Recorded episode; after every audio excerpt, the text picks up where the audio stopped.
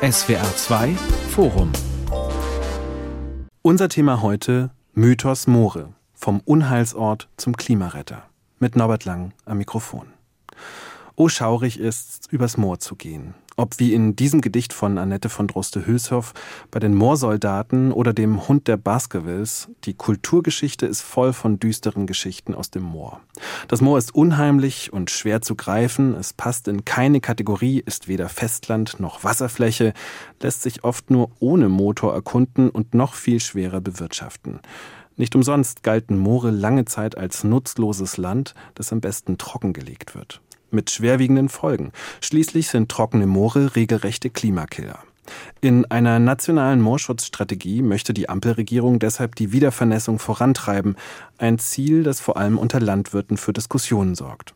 Welche Zukunft haben Moore also in Deutschland? Wie haben diese Feuchtgebiete unsere Gesellschaft und Kultur geprägt? Darum geht es heute im SWR2 Forum. Ich begrüße dazu die Landschaftsökologin und Leiterin des Greifswalder Moorzentrums, Dr. Franziska Tanneberger, sowie die Literaturwissenschaftlerin Dr. Johanna van der Löcht von der Universität Münster. Und mit dabei ist auch Uta Ruge. Sie ist Journalistin, Publizistin und erzählt in ihrem letzten Buch mit dem Titel Bauern, Land unter anderem von ihrer Kindheit in einem norddeutschen Moordorf. Frau Ruge, welche Erinnerungen verbinden Sie denn mit dem Moor Ihrer Kindheit?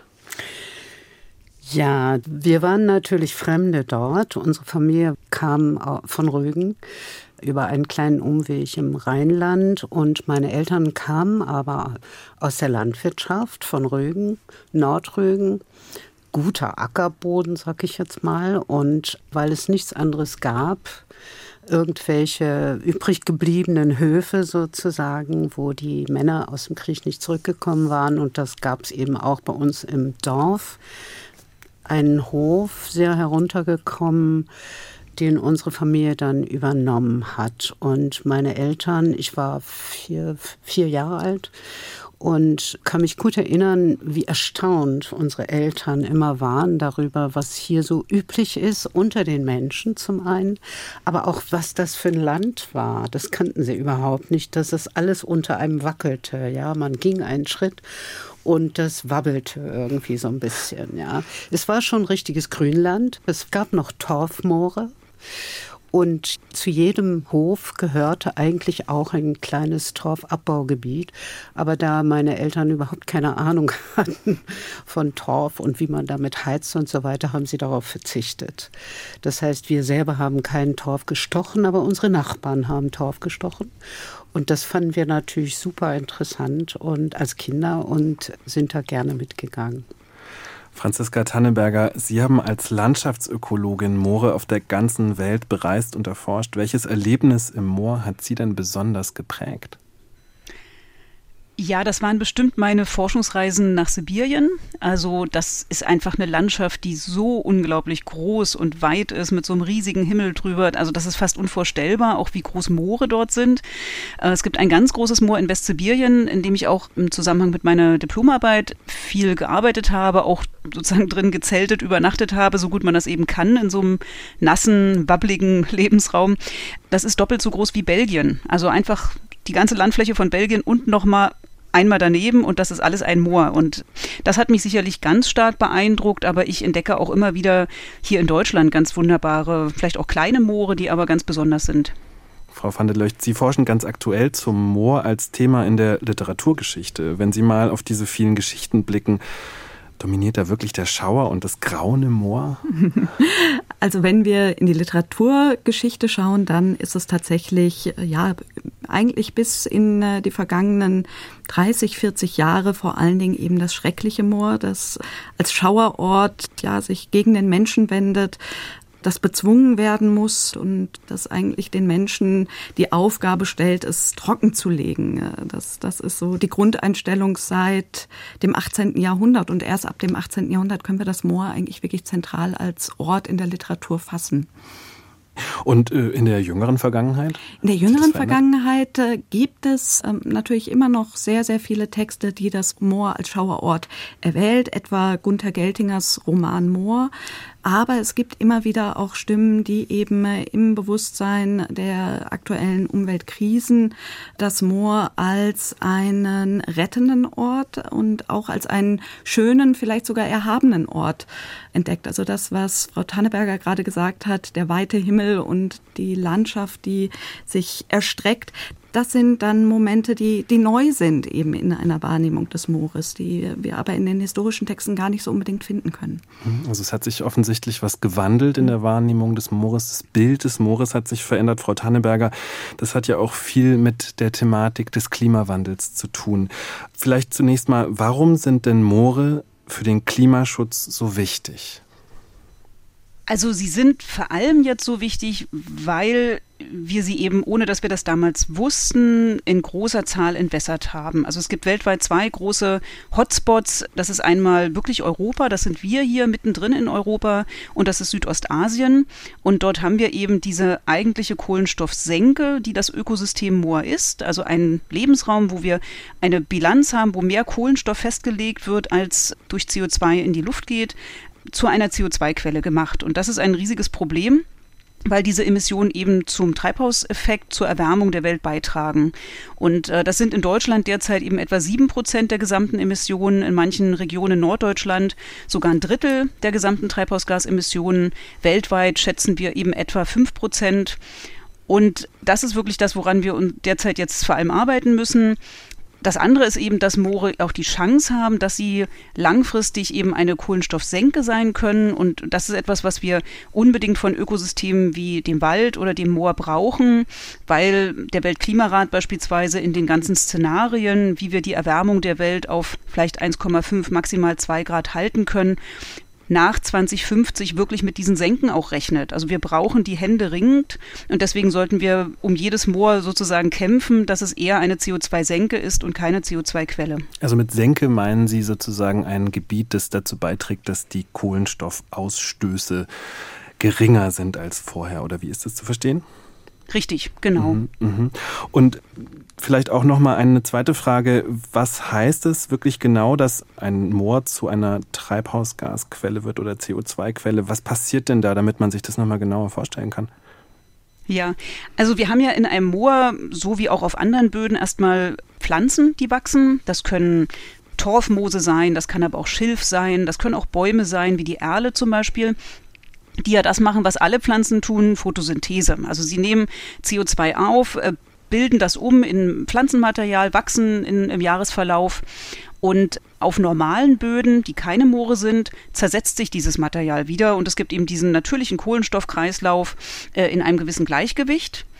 In einem Moor ist das anders und der entscheidende Knackpunkt beim Moor ist eben der Wasserstand. Dadurch, dass die Moore eben sich, sie liegen ja meist entlang der Flüsse, an den Küsten oder in tiefer gelegenen Bereichen, Dort haben wir diesen Wasserüberschuss und das Pflanzenmaterial im Boden wird durch dieses Wasser quasi konserviert, geschützt. Es wird nicht vollständig zersetzt. Und dadurch sammelt sich immer mehr von diesem Pflanzenmaterial im Boden an. Und das ist letztlich der Torf, von dem wir schon gehört haben. Den kann man dann auch stechen, den kann man äh, abbauen.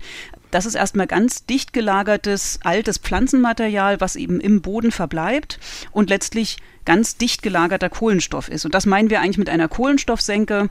Das eine ist eben ein Wald mit den Bäumen, mit den Stämmen der Bäume und das andere ist das Moor, wo der Kohlenstoff nicht in den Pflanzen selber mehr liegt, sondern in dem Torf im Boden. Frau Ruge, in Ihrem Buch beschäftigen Sie sich ja vor allem mit der Rolle der Landwirte in unserer Gesellschaft. Wie blicken diese denn auf diese Thematik? Äh, mit den Mooren als Kohlenstoffsenke und so weiter. Ja, die sind natürlich sehr skeptisch.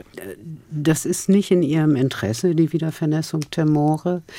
Das ist aber nur das eine. Das andere ist tatsächlich, dass sie auch deshalb skeptisch sind, weil natürlich etwas passiert ist mit den Mooren, die landwirtschaftlich genutzt werden.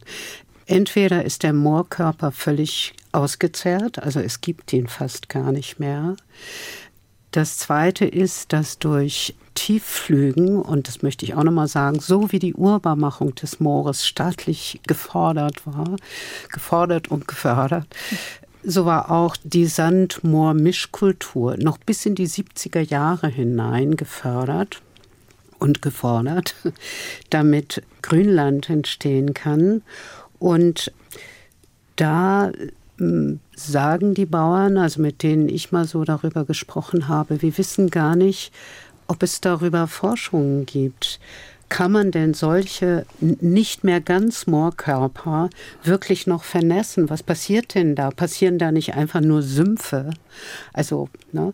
also das, was Frau Dr. Tanneberger eben gerade gesagt hat, passiert das wirklich? Ja, das wird in Frage gestellt. Und das andere ist natürlich, gibt es überhaupt Karten, also Landkartenmaterial, wo genau aufgeschrieben ist, so, das ist Moor, das ist Sandmoor, Mischkultur, das ist ein aufgezehrter Moorkörper. Wo genau sind diese Flächen?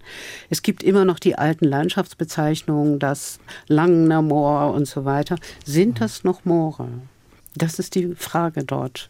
Und sie haben oft das Gefühl, dass ihnen darüber auch nichts gesagt wird. Hier, du bist mit da drin in der Planung. Ja, hier, du musst dir jetzt was überlegen.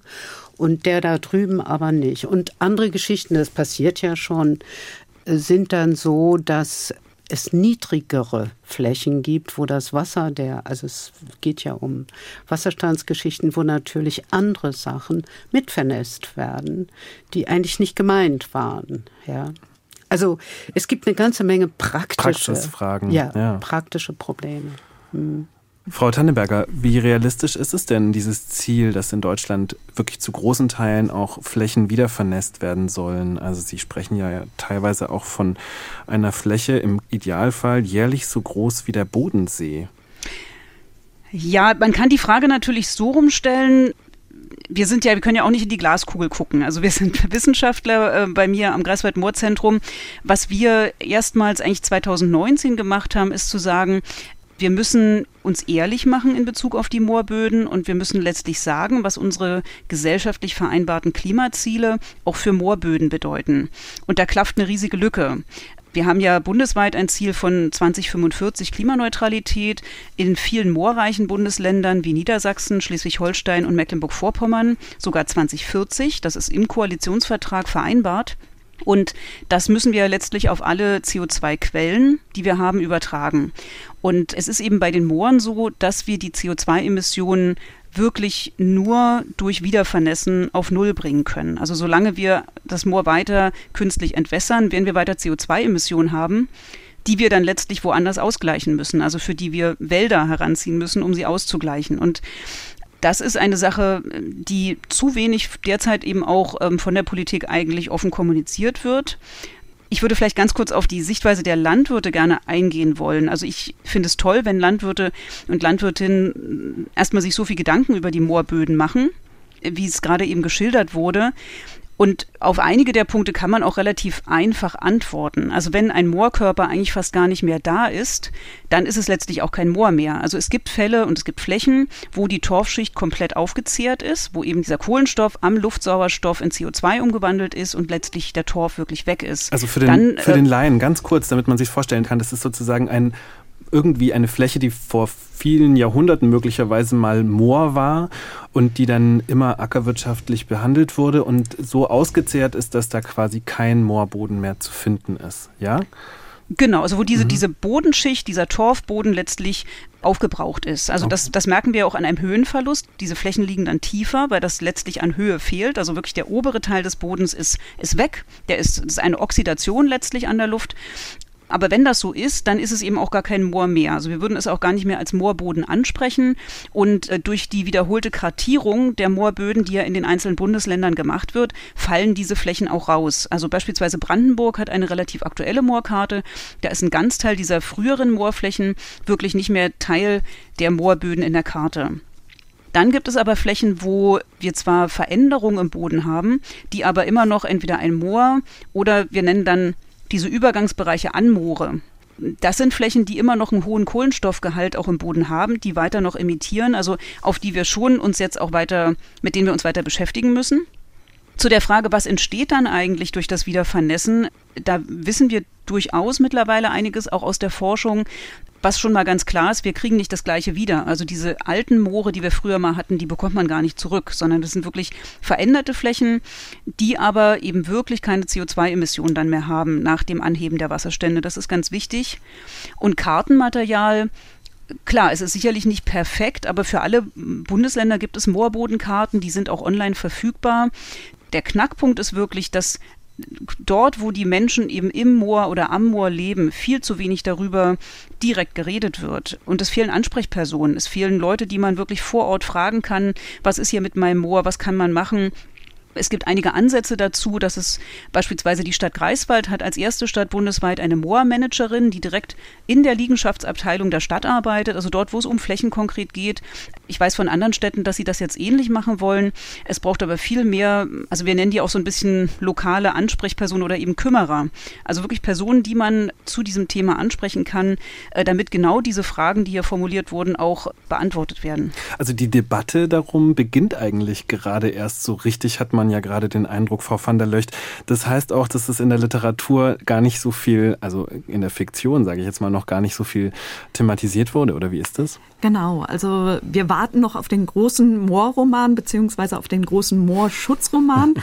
Also es, es gibt zahlreiche Texte, die natürlich das Moor als Handlungsort wählen, aber diese sozialen Gefüge, die sich eben jetzt in der aktuellen äh, Klima- und Umweltdebatte an die Moore knüpfen, die sind äh, bislang ja erst in Ansätzen überhaupt durch die Literatur entdeckt worden, wie insgesamt die Klimafragen jetzt langsam aber sicher seit einigen Jahren Thema der Literatur, der fiktionalen Texte eben auch wird.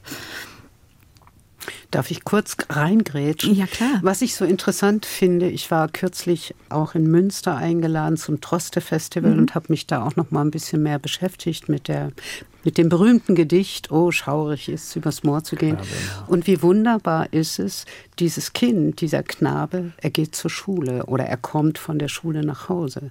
Also was sie zeigt, ist auch meiner Ansicht nach dieser Moment, der Aufklärung. Das Kind, das Moorkind sozusagen, habe ich mich natürlich identifiziert, geht zur Schule. Und das bedeutet, dieses Moor, das liegt dann hinter ihm, ja. Und jetzt geht er gerade nach Hause und, und das da, was hinter einem liegt, was so unheimlich und gefährlich, es war einfach schlicht auch wirklich gefährlich, ne? Und wie man das in die Umdrehung, Umkehrung bringt, das ist, wäre eine ganz interessante Aufgabe. Ja, ja klar, klar. Also der Aufklärungsgedanke ist natürlich eng mit der Landschaftsnutzung im 18., 19. Jahrhundert verbunden. Also das, das Land muss dem Staatskörper eben mit einverleibt werden, muss nutzbar gemacht werden. Und genau, der, der Knabe, entweder kommt er gerade aus der Schule, er hat auf jeden Fall eine Fibel dabei, aber das heißt auch, der arme Knabe muss jeden Tag durch das Moor. Also dieser, dieser Schrecken, den er dadurch leben muss, das ist kein einmaliger, sondern das ist täglich möglicherweise, dass er leidend sich durch das Moor quälen muss. Da ist ja auch ein großer Erinnerungsschatz mit dem Moor bei den Landwirten auch da, Frau Ruge, oder? Naja, klar. Also ich meine, diese ganze, wie soll ich sagen, also es geht nicht nur um die Einverleibung in den Staatskörper, wie Sie eben gesagt haben, sondern es ging auch schlichtweg darum, die Bevölkerung im Land zu halten. Das heißt, dass sie nicht mehr als Hollandgänger, also aus unserer Gegend ging man dann eben, man geht ja immer nach Westen, ja, irgendwie von Ost nach West, da waren irgendwie Arbeitsplätze. Also wie die Polen nach Brandenburg kamen, so gingen die, was weiß ich, aus der Wesermarsch nach Holland und haben da die schwersten Arbeiten. Natürlich, die Arbeitsimmigranten machen immer die schwersten Arbeiten und das war Torfstich, Deichbau und so weiter. Und diese Bewegung sollte nicht mehr sein. Die Leute sollten im Lande bleiben. Sie wurden angesiedelt, also es ging auch um Ansiedlung von Menschen. Es ging nicht nur um Urbarmachung der Moore, Ansiedlung der Menschen und natürlich, also man wollte Steuerzahler und man wollte Soldaten. Und auch dafür haben die Moore gedient. Das war ein Stück sozial, wie soll ich sagen, eine ähm, Sozialklempnerei in gewisser Weise auch. Aber auch, es war eine Maßnahme gegen die Hungerkatastrophen, die damals natürlich noch nicht gerade alltäglich waren, aber immer wieder geschahen. Ja, aber da darf man natürlich auch nicht vergessen, wie jämmerlich tatsächlich die Lebensbedingungen gerade für die ersten Siedler waren. Absolut. Also der, der Spruch, der da immer wieder erwähnt wird, ist dem ersten sein Tod, dem zweiten sein, sein Brot also und dem dritten äh, nee, sein nee, Brot. Also genau. es, es, braucht drei Generationen, mhm. um überhaupt äh, diesen Moorboden, der ja sehr, sehr sauer ist, sodass da wenig drauf wächst, dem überhaupt genug Nahrung abzuringen. Also das heißt, natürlich sind dann eben auch ja, Familien, die, die eben diese Leistung vollbracht haben, wahrscheinlich in einer anderen Weise auch an diese Scholle gebunden, die sich, die es geschafft haben, da eben dem Boden auch eine Subsistenz abzuringen. Jetzt waren wir nur gerade auch noch bei dieser Frage ja noch, wie man heutzutage mit dem Land umgeht, das wiedervernässt werden soll. Und jetzt war mein Gedanke, hat das eben auch, also die Haltung der Landwirte, die Abneigung Skepsis, die Skepsis könnte man das nennen, genau. Hängt es auch einfach mit dieser Geschichte zusammen, auch mit den Erfahrungen, die man in der Vergangenheit gemacht hat, dass man mit dem Land auch auf eine andere Art verbunden ist?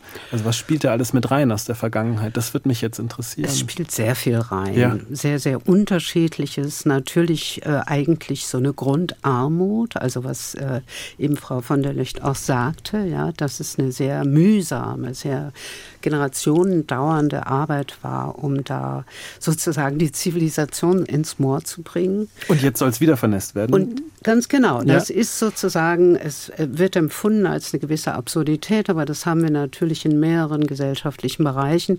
Ein Stück Zurücknahme eigentlich der Aufklärung dieser strahlenden Idee. Es geht immer vorwärts und der Fortschritt und es hört überhaupt nie auf.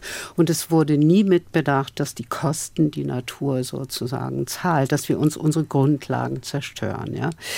Und das Moor, da habe ich manchmal so ein bisschen das Gefühl, da wird ein bisschen ein Exempel statuiert, auch weil dort so we relativ wenige Menschen leben und deren Gesellschaftlichkeit, und da komme ich jetzt auf dieses Moment, das bedeutet nämlich, ich würde mal das moderne oder auch schon nicht mehr so moderne Wort sagen, Solidarität. Es war damals, nannte man das Nachbarschaftshilfe. Die war das absolute Gesetz der Moorbauern. Ohne sich gegenseitig zu helfen, konnte keiner überleben dort. Ja. Und diese Solidarität, diese gegenseitige Hilfe hat eine gewisse Gemeinschaftlichkeit kreiert. Ich sage nicht, dass die immer noch zu 100 Prozent da ist. Aber das ist deren Selbstverständnis in gewisser Weise. Und die Obrigkeit ist eigentlich immer was, das äh, ist äh, nicht erstaunlich, etwas, was bekämpft werden muss oder dem man entgehen muss, versuchen muss zu entgehen. Weil natürlich der Staat hat immer seine Hand drauf gehalten und er wollte wirklich Steuerzahler dort kreieren und die wollten natürlich dann die Steuer nicht zahlen. Ja. Frau Tanneberger, erleben Sie Debatten mit Landwirten, Landwirtinnen eben auch so vor diesem Hintergrund, wenn Sie das jetzt gehört haben, was Frau Ruge gesagt hat, dass es irgendwie auch ein schmerzhafter Prozess auch ist, der mit einer bestimmten Geschichte zusammenhängt, wenn es eben um Wiedervernässung von Flächen geht? Ja, definitiv. Also zum einen wollte ich noch mal ergänzen, dass natürlich, um diese Wanderungsbewegung nach Westen aufzuhalten, hatten wir gerade bei den Mooren eben gleichzeitig letztlich einen Technologietransfer Richtung Osten aus dem Westen, der über Jahrhunderte ging. Denn letztlich ist diese ganze Moorentwässerung maßgeblich aus den Niederlanden gekommen. Die Niederländer waren letztlich die ersten, die Polder gebaut haben, also Deiche um die Moorflächen drumherum die dieses ganze Wassermanagement wirklich zu einer Exzellenz gebracht haben, dass der Boden eben trockengelegt wurde, dass man ihn besser nutzen konnte. Und man kann historisch in Europa wirklich verfolgen, wie über die Jahrhunderte dieses Wissen um das Moore trockenlegen wiederum nach Osten transferiert wurde und damit letztlich auch äh, riesige Chancen eröffnet hat. Also nicht umsonst wurde in Preußen ja davon gesprochen, dass man sozusagen Land ohne Krieg äh, dazugewonnen hat, dass man eine Kolonie geschaffen hat, die aber ohne dass das Blut fließen musste, sozusagen in einem Krieg neu entstanden ist. Und Insofern kann man vielleicht auch das Ganze positiv sehen und sagen, es ist auch immer, Moore sind auch Orte der Neuerung gewesen, dass eben neue, innovative Ideen umgesetzt wurden. Und dann ist natürlich dieser Punkt mit der Solidarität oder der Kooperation ein ganz entscheidender. Wir dürfen dabei nicht ganz vergessen, dass die Geschichte der Moore in Deutschland regional sicher sehr unterschiedlich ist. Also wenn ich an den Osten Deutschlands denke, da fällt mir dann bei den Mooren durchaus auch ein, ich finde, großer Moorroman vielleicht schon ein, von 1962 von Joachim Wohlgemuth, Egon und das achte Weltwunder. Da geht es um die Geschichte von einem jungen Mann, der dann eben in die Moortrockenlegung mitzieht, sich dort verliebt. Und das ist ein ganz spannendes Buch, auch verfilmt. Das ist ja eine ganz andere Geschichte wiederum im Zuge der Kollektivierung, im Zuge der großen Entwässerung dort der Moorgebiete, als beispielsweise in, in Niedersachsen oder in Schleswig-Holstein. Aber es ist überall das Gleiche letztlich. Im Moor muss man in irgendeiner Form kooperieren. Also man kann ganz schlecht alleine vor sich hin was tun. Man muss sich absprechen, man muss mit Nachbarn einen Konsens finden zu bestimmten Dingen.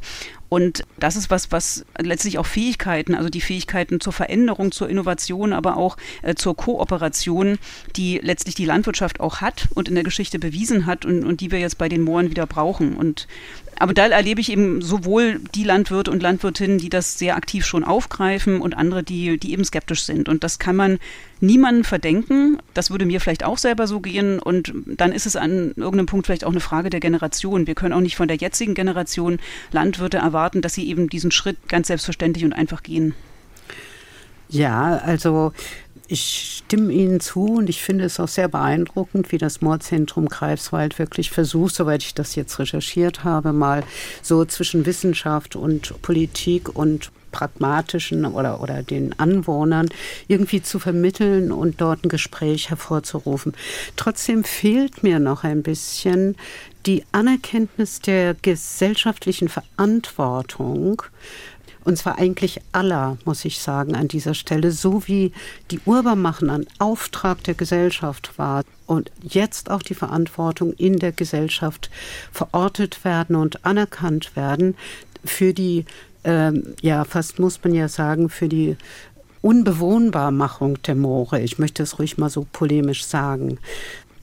Und das scheint mir so ein bisschen mehr als unter Kollateralschäden abgehandelt zu werden. Das äh, finde ich nicht ganz in Ordnung. Ich finde den Begriff Kollateralschäden äh, wirklich nicht günstig in dem Zusammenhang. Denn es gibt ja Perspektiven, wie die Flächen genutzt werden können. Es ist auch ein großes Abwarten, vor allem auch in den, in den Landwirtschaftsverbänden, in den strategischen Abteilungen der Landwirtschaftsbehörden. Dabei gibt es eben aus Pilotflächen durchaus sehr vielversprechende Ansätze, wie man die Moorflächen auch nass nutzen kann. Wir haben auch historisch in Deutschland Beispiele, beispielsweise Schilf zu ernten. Ich selber spreche gerade hier aus einem Haus, was ein Schilfdach hat oder eben ein Reddach. Es gibt einen Riesenbedarf an Red, an Schilf. 85 Prozent davon werden derzeit importiert, obwohl wir das auf Mooren anbauen könnten. Also es gibt auch ein großes Missverhältnis an dem, was wir derzeit schon tun um Perspektiven zu entwickeln für die Landwirtschaft auf nassen Moorböden und dem, was eigentlich an Potenzial besteht. Und ich bin fest davon überzeugt, dass wir durch die Wiedervernässung der Moore sie nicht unbewohnbar machen. Wir können natürlich nicht mehr mit einem Haus direkt im Moor wohnen, aber wir können am Rande der Moore wohnen und wir können die Moore auch zum sozusagen Nutzen der Gesellschaft weiter auch nutzen. Ja, und nicht zuletzt haben die Moore ja auch eine Möglichkeit, Wasser zu speichern und damit Hochwasserrisiko und ähnliches auch zu reduzieren. Also das, das wäre vielleicht auch noch ein Punkt, den man auf der, der Habenseite anführen könnte. Frau van der Lecht, was ich für diese Sendung auf jeden Fall auch noch vorgesehen habe, dass wir auch zurückblicken auf dieses Bild des Moores und vielleicht auch das nochmal ein bisschen Revue passieren mhm. lassen, dass es eben tatsächlich so negativ, so schaurig, so gruselig mhm. ist. Da können wir vielleicht jetzt nochmal drauf zu sprechen kommen. Ja, woran lag das denn und was mhm. erzählt mhm. es auch über den Einfluss des Moores auf uns, auf uns Menschen? Ja, sagen wir so, dass das Moor hat einfach seit der Antike ein weitestgehend schlechtes Image erhalten. Also angefangen mit Tacitus Germania, der schreibt, dass die germanischen Länder durch äh, undurchdringliche Wälder und wilde Sümpfe vor allen Dingen geprägt ist. Und das Ideal, das dem Ganzen entgegensteht, ist dann eben das geordnete römische Reich. Dann Vorstellungen der früheren Medizin, die gesagt haben, dass die klimatischen Bedingungen im Moor eben äh, schlecht seien, weil Miasmen die Luft verpesten und deswegen Krankheiten bringen. Das heißt, äh, jenseits der ökonomischen Überlegungen, die die Moortrockenlegung im 18. Jahrhundert äh, befördern, ist es eben auch eine gesundheitspolitische Überlegung. Also Seuchen sollen eingedämmt werden, deswegen soll, soll das Moor ja, bekämpft werden. Und es ist ja erstmal kein charismatischer Raum. Es ist ein Raum, der sich ja den Perspektiven, wie wir sie dann im 18. Jahrhundert im Sinne der Erhabenheit äh, etabliert haben, also die Alpen als hohe, sich aufschichtende Naturgiganten. Das Moor ist im Gegenzug, ja, braun, etwas schlecht riechend und vielleicht äh, eben nicht in, in herkömmlichen ästhetischen Maßstäben zu messen. Aktuelle Instagram-Posts widersprechen dem zwar. Also wir, wir sehen momentan in Social Media, auf Social Media Plattformen eben eine Ästhetisierung des Moores. Aber das ist eben fürs 18., 19. und 20. Jahrhundert nicht gegeben. Es ist kein schöner Raum, sondern ein Raum, in dem eigentlich nur all das, was aus der Gesellschaft ausgeschieden werden soll, hin äh, ja verbannt wird. Also alle Monster, jeder, der Computer spielt, weiß, dass er an irgendeinem Punkt in ein Moor- oder Sumpflevel kommt, weil dort einfach alles lebt, was der Held dann irgendwie bezwingen muss. Dann auf der anderen Seite die Leute, die in Sumpfnähe wohnen, die sind auch von äh, den Leuten, die dann eben in zentralen Dörfern leben, vielleicht eher mit Misstrauen auch oder als rückständig betrachtet. Das heißt, ja, das Moor hat in der Literaturgeschichte, bis wir jetzt letztendlich eine, eine, im Zuge einer, einer wertvollen Betrachtung oder wertschätzenden Betrachtung des Moors, hat es erstmal einen sehr schlechten Stand gehabt. Und es gab in der Nazizeit KZs in Mooren. Genau, das es Bürgermoor. Gab, mhm, in der DDR galten die Moore ja auch als Verbannungsort für Ausgestoßene. Also das ist schon so ein Bild, Frau Ruge, das auch historisch eben auch so tatsächlich seine Realitäten hatte. Ne? Was meinen Sie jetzt besonders? Was hatte seine Realität? Naja, Dass es da schlecht war, oder? Ja, also es ja. war schon ein, ein, Ort für die Menschen, denen es eher schlecht, schlecht ging. ging. Die genau. Armeren, die genau. Verbannten. Genau. Ja, ja. Man musste dort teilweise unter Zwang arbeiten. Das haftet dem Moor als Bild schon weiterhin an. Ja, ja, das glaube ich auch. Es ist ja interessant. Also wenn wir uns mal so angucken, worüber wir sprechen, also bei der, bei der weniger bei den Bildern vom Moor, aber vielleicht ist es implizit. Ich glaube, Frau Tanneberger, Sie haben selber irgendwann mal gesagt, wenn wir Tempo 100 auf den deutschen Autobahnen ein, ob Sie das waren oder jemand anders aus Greifswald, sofort auf den deutschen Autobahnen einführen würden, dann hätten wir wesentlich mehr CO2 gespart, Emissionen, als wir durch die Vernässung sämtlicher Moore erreichen können. So, wir machen das aber nicht, sondern wir kriminalisieren sogar diejenigen gesellschaftlich gesehen, die dafür einstehen, sich da irgendwo ankleben auf den Autobahnen und sagen, weil das ist ihre zentrale Forderung, ja, Tempo 100. Stattdessen vernässen wir die Moore und haben es unheimlich eilig irgendwie. Dieser Zeitfaktor, der Druck, der da irgendwie auch drin sitzt, ja, weil das Klima muss ja jetzt ganz schnell gerettet werden und es sollen möglichst wenig Tiere noch, ja, Nutztiere existieren und so. Da frage ich mich, ob nicht da auch wieder was abgeschoben wird ins Moor sozusagen von denen, die wir nicht brauchen, die wir nicht wollen. Wir wollen was anderes im Moor, wir wollen was Schöneres im Moor. Wir wollen da nicht diese Tiere und diese, ja, ich weiß nicht, irgendwie das, was wir eben nicht mehr wollen. Ja, nicht mehr brauchen. Aber bisher haben die, die Menschen eigentlich im Moor, so in meiner Wahrnehmung zumindest, also eine ganz erhebliche Mitsprache an allem, was passiert. Also ich könnte sofort viele Beispiele aufzählen, wo Moore nicht wieder vernässt wurden, weil einzelne Eigentümer von auch wirklich nur Teilen dieser Moorfläche sagen, sie möchten das nicht. Und, und das ist das Recht, was derzeit besteht, wo ich auch nicht unbedingt sehe, dass wir da in einem besonderen Tempo jetzt wären, dass sich das ändert. Wenn wir uns mal auf die Zahlen das angucken, also ich würde mal so schätzen, dass vielleicht in den letzten Jahren eher so vielleicht 2000 Hektar pro Jahr an Moorfläche wiedervernässt wurde. Das ist bei 1,8 Millionen Hektar von Moorböden in Deutschland, ist das wirklich nicht, nicht viel. Es ist weit jenseits von einem, einem Pfad, auf dem wir vielleicht sein müssten.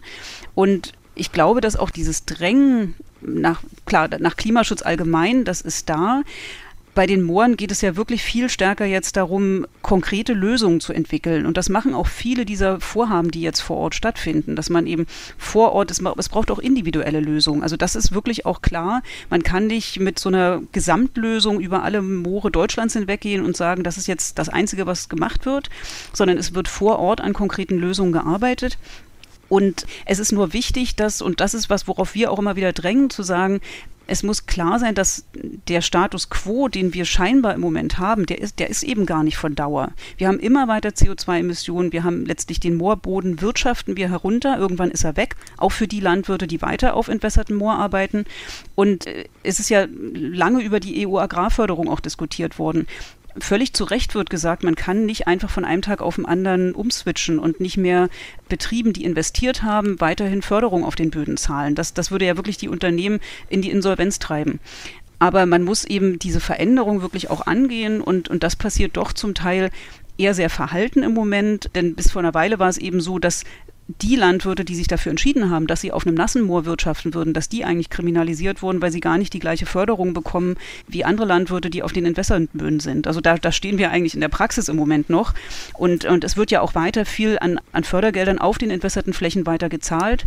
Und da muss aber aus meiner Sicht wirklich in den nächsten Jahren viel an Beispielen geschaffen werden, wie es dann jetzt wirklich anders aussehen kann. Denn letztlich sind es auch die Beispiele, die Praxis dann in der Praxis überzeugen werden, dass Landwirte selber auch sich dafür entscheiden, Veränderungen mitzutragen. Ich würde jetzt auch ganz gerne nochmal bei diesem Imagewandel bleiben, also von dem schaurigen Ort, dem gruseligen Ort eben zu auch einem Ort, der vielleicht, äh, ja, touristisch ja auch interessant sein oder äh, ja, als Erholungsort auch interessant sein kann, was ja auch ein Grund sein kann für Wiedervernässung. Frau Tanneberger, spielt es eine Rolle in der aktuellen Debatte oder ganz und gar nicht? Ja, auf jeden Fall. Also ich äh, sehe das zunehmend auch als ein Thema, das hat sicherlich auch mit Stadt-Land-Gefälle zu tun. Wir ja. haben auch gerade jetzt ja nach der Pandemie immer mehr Menschen, die aus den Städten dann zumindest temporär in die Landschaft reingehen, nach bestimmten Dingen suchen, auch ja mit gewisser Berechtigung natürlich. Und diese wiedervernässten Flächen bieten auch wirklich was. Also das sind nicht nur diese sogenannten Ökosystemleistungen, die wir vielleicht quantifizieren können in einem Bereich. Es wird gekühlt, also nasse Moore kühlen ja eben auch wirklich die Landschaft. Sie speichern mehr Grundwasser, was auch für Trockenzeiten wichtig ist oder eben der Hochwasserschutz, der schon angesprochen wurde, sondern sondern es ist eben auch durchaus ästhetisch. Können sie was bieten, aber der Blick darauf ist natürlich ganz unterschiedlich. Und ich sage mal, die Familien, die dieses, was wir gerade schon angefangen haben durchzudeklinieren mit dem ersten Tod und dann Not und Brot. Und wenn man da dann sagt und dem vierten und fünften irgendwann das Boot und die Flächen saufen gefühlt quasi ab, das sind Dinge, die, die gehen ganz, ganz tief emotional und ähm, das müssen wir auch einfach respektieren, dass das für viele Menschen nicht unbedingt ein schöner Anblick ist. Und für mm, andere Menschen und vielleicht auch viele Menschen ist es durchaus auch ein positiver Anblick. Und das ist definitiv ein Spannungsverhältnis.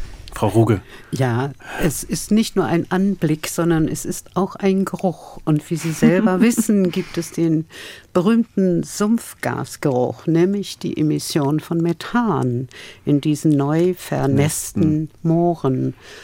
Ich glaube nicht, dass das so wahnsinnig tourismusfördernd ist also äh, kann ich jetzt nur sagen aus Flächen, die, äh, die, ich wirklich kenne, wo ich auch die, die Entwicklung kenne, dass das Methan kein Grund ist, warum sich Tourismus nicht entwickeln würde. Man muss natürlich aufpassen, da hat aber auch, haben alle, die Moore schon wieder vernässt haben, dazugelernt, wenn man äh, eine Fläche nicht vorher mäht, wenn da im vollster Blüte noch ein Bestand von Gräsern draufsteht und dann wird das Ganze sozusagen nicht mehr abgepumpt oder es läuft voll, dann ist das ja wie eine Biogasanlage. Das zersetzt sich alles auf der Fläche. Das führt dann auch zu großen Methanemissionen einfach von der Biomasse, die noch dort äh, vorhanden war, an sich äh, hat ein Moor dann, wenn es in einen gewissen stabilen Zustand reinkommt, ähm, hat nicht von sich aus einen, einen schaurigen Geruch. Dem würde ich mal entgegensprechen wollen. ähm, und äh, dann ist es natürlich eher so, man hat durchaus noch abgestorbene Bäume, die da vielleicht zu sehen sind, weil Bäume sich an der Stelle angesiedelt hatten, wo sie natürlicherweise in einem nassen Moor gar nicht vorgekommen wären. Auch da denke ich, manchmal sollte man vielleicht eher dafür sorgen, die noch vorher abzuholzen. Aber ja, es ist wirklich nicht unbedingt so, dass es ein äh, tourismusfeindliches Gelände wäre. Nein, nein, das würde ich auch nicht sagen. Aber wir haben bei uns in der Gegend so eine unterwassergesetzte Fläche und ich muss sagen, zu einigen Sie. Zeiten stinkt Stinkt's. es schrecklich. Genau. Aber Frau van der Löcht, Sie haben es ja schon vorhin ein bisschen ausgeführt, auf Instagram ist es eben genau nicht so. Da ist das düstere Amor sehr, sehr fotogen und wird eben immer wieder reproduziert in der Gegenwart. Ja, klar. Es ist eine Landschaft, die eben noch eine Idee von Unberührtheit hat. Da, da kann sich der Instagram-Poster eben dann doch noch als ja, Entdecker vielleicht auch inszenieren. Und es ist eben eine ja, Natur, die eben auch lokal vorgefunden werden kann. Also die äh, eben kein Exotismus ist. Das heißt, nicht mehr das weite Reisen ist ja vielleicht auch das Ideal, nach dem wir jetzt äh, in den kommenden Jahren streben sollten, sondern eben auch hier die lokale Natur zu entdecken. Und da ist das Moor natürlich einer der faszinierenderen Räume. Also auf jeden Fall faszinierender als Monokulturen, die sich über Hektar und Hektar erstrecken.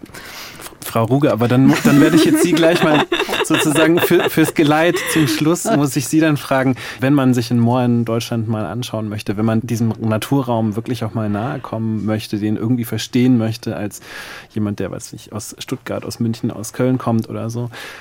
Was würden Sie denn empfehlen? Wo soll man hingehen? Das weiß ich nicht. Also, so, also ich warne davor von einer neuen Machbarkeit der Natur. Also vorher war sie ausbeuterisch sozusagen. Ja dass man die Natur machen kann. Man macht sie so nach seinem eigenen Bilde.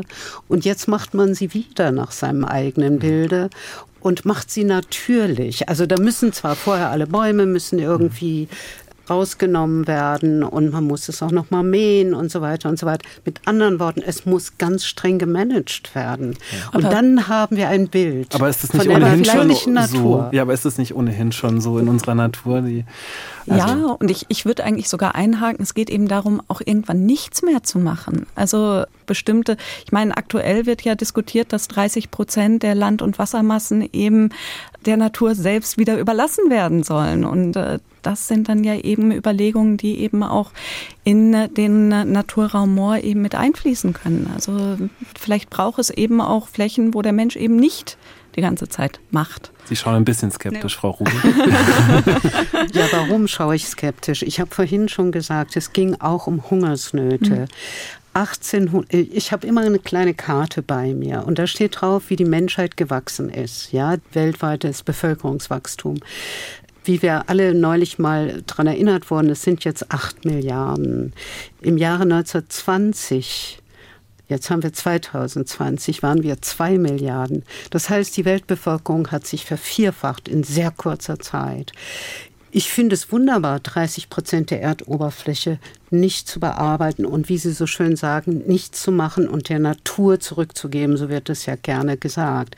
Nur, wie hoch türmen Sie dann diejenigen Menschen, wenn an dieser Stelle nie etwas gemacht wird, ja? Also, das heißt, ideal aus der Klimaschutz- und Umweltschutzperspektive ist Shanghai und Hongkong. Also pro Quadratmeter mhm. die Menschen und nicht ein schönes Haus irgendwo auf Rügen oder im Moor in Neubachenburg. Ja, wir, ja, wir haben ja auch gerade über touristische Ziele gesehen. Frau Tanneberger, vielleicht haben Sie noch eine Empfehlung. Ja, vielleicht ganz kurz noch, das 30-Prozent-Ziel heißt ja nicht, dass das Wildnisgebiete sind. Also das sollten wir auch nicht ja. durcheinander werfen. Wir haben, wir reden über Schutzgebiete und wir reden hier in Mitteleuropa, in Deutschland über eine Kulturlandschaft, in mhm. der wir leben. Und ich persönlich verwende den Begriff Renaturierung auch überhaupt nicht, mhm. weil ich nicht denke, dass wir hier in Deutschland Natur schaffen können, zumal mit unserem Hang alles noch zu managen. Was wir machen können und was wir machen sollten, ist auf diesen etwa fünf Prozent unserer Landfläche, die Moorböden sind, auf einem Teil dieser Flächen eine Entwicklung zuzulassen, wo wir möglichst wenig eingreifen, das wirklich zurücknehmen, die wir dann vielleicht Wildnis nennen können und aber auf einem anderen großen Anteil, der derzeit landwirtschaftlich oder forstwirtschaftlich genutzt wird, werden wir das weiter tun oder sollten wir das weiter tun, aber unter nassen Bedingungen das ist aber dann eben keine Renaturierung, sondern das ist zum Beispiel Paludikultur. Das würden wir Moorklimaschutz nennen, mhm. den man dort in der Fläche umsetzt. Und ich finde eigentlich, ich war neulich wieder dort, ein Ort, wo man sich Mooren in Deutschland gut annähern kann. Das ist Worpswede. Ich habe nochmal gestaunt, zum Beispiel Overbeck hat sehr schöne, positive, helle Moorbilder gemalt. Also es gibt nicht nur die düsteren Moorbilder dort, wenn man sich dort ein bisschen umschaut. Und wir haben mit dem Teufelsmoor dort vor Ort wirklich eine Region, die ganz lange genutzt wird. Es gibt beeindruckende Fotobände über die Geschichte, auch die, die Armut, die hier schon angesprochen wurde, was das für harte Bedingungen waren, im Moor dort zu leben. Und gleichzeitig startet dort jetzt in Kürze voraussichtlich ein Zehn-Jahres-Projekt, wo es wirklich um neue, vom Bundeslandwirtschaftsministerium hoffentlich geförderte Herangehensweise an das Moor geht, mit den Landwirten vor Ort, wo hoffentlich auch weitere positive Bewegungen in Gang kommen in diesem konkreten Gebiet. Und das ist nur eins von ganz vielen. Wir haben viele Moorgebiete in Deutschland, aber das würde mir jetzt spontan einfallen, wo sehr, sehr viel zusammenkommt. Frau Ruge, fahren Sie hin? Ach, ich kenne Worpswede. Worpswede ist ein Geestdorf, muss ich mal kurz sagen. Drumherum ist Moor, das ist schon richtig. Ja. Ne? Aber da ist man doch etwas weiter oben. Ja. Doch, ist hübsch, Werpswede. Ein bisschen viele Touristen, würde ich sagen, aber naja. naja, so wie an vielen Orten dann doch. Das war das SWR2 Forum Mythos Moore vom Unheilsort zum Klimaretter. Ich bedanke mich bei den Moorexpertinnen Dr. Franziska Tanneberger, Uni Greifswald und Moorzentrum Greifswald, Johanna van der Löcht, Universität Münster, Uta Ruge, Journalistin und Publizistin Berlin. Am Mikrofon verabschiedet sich Norbert Lang.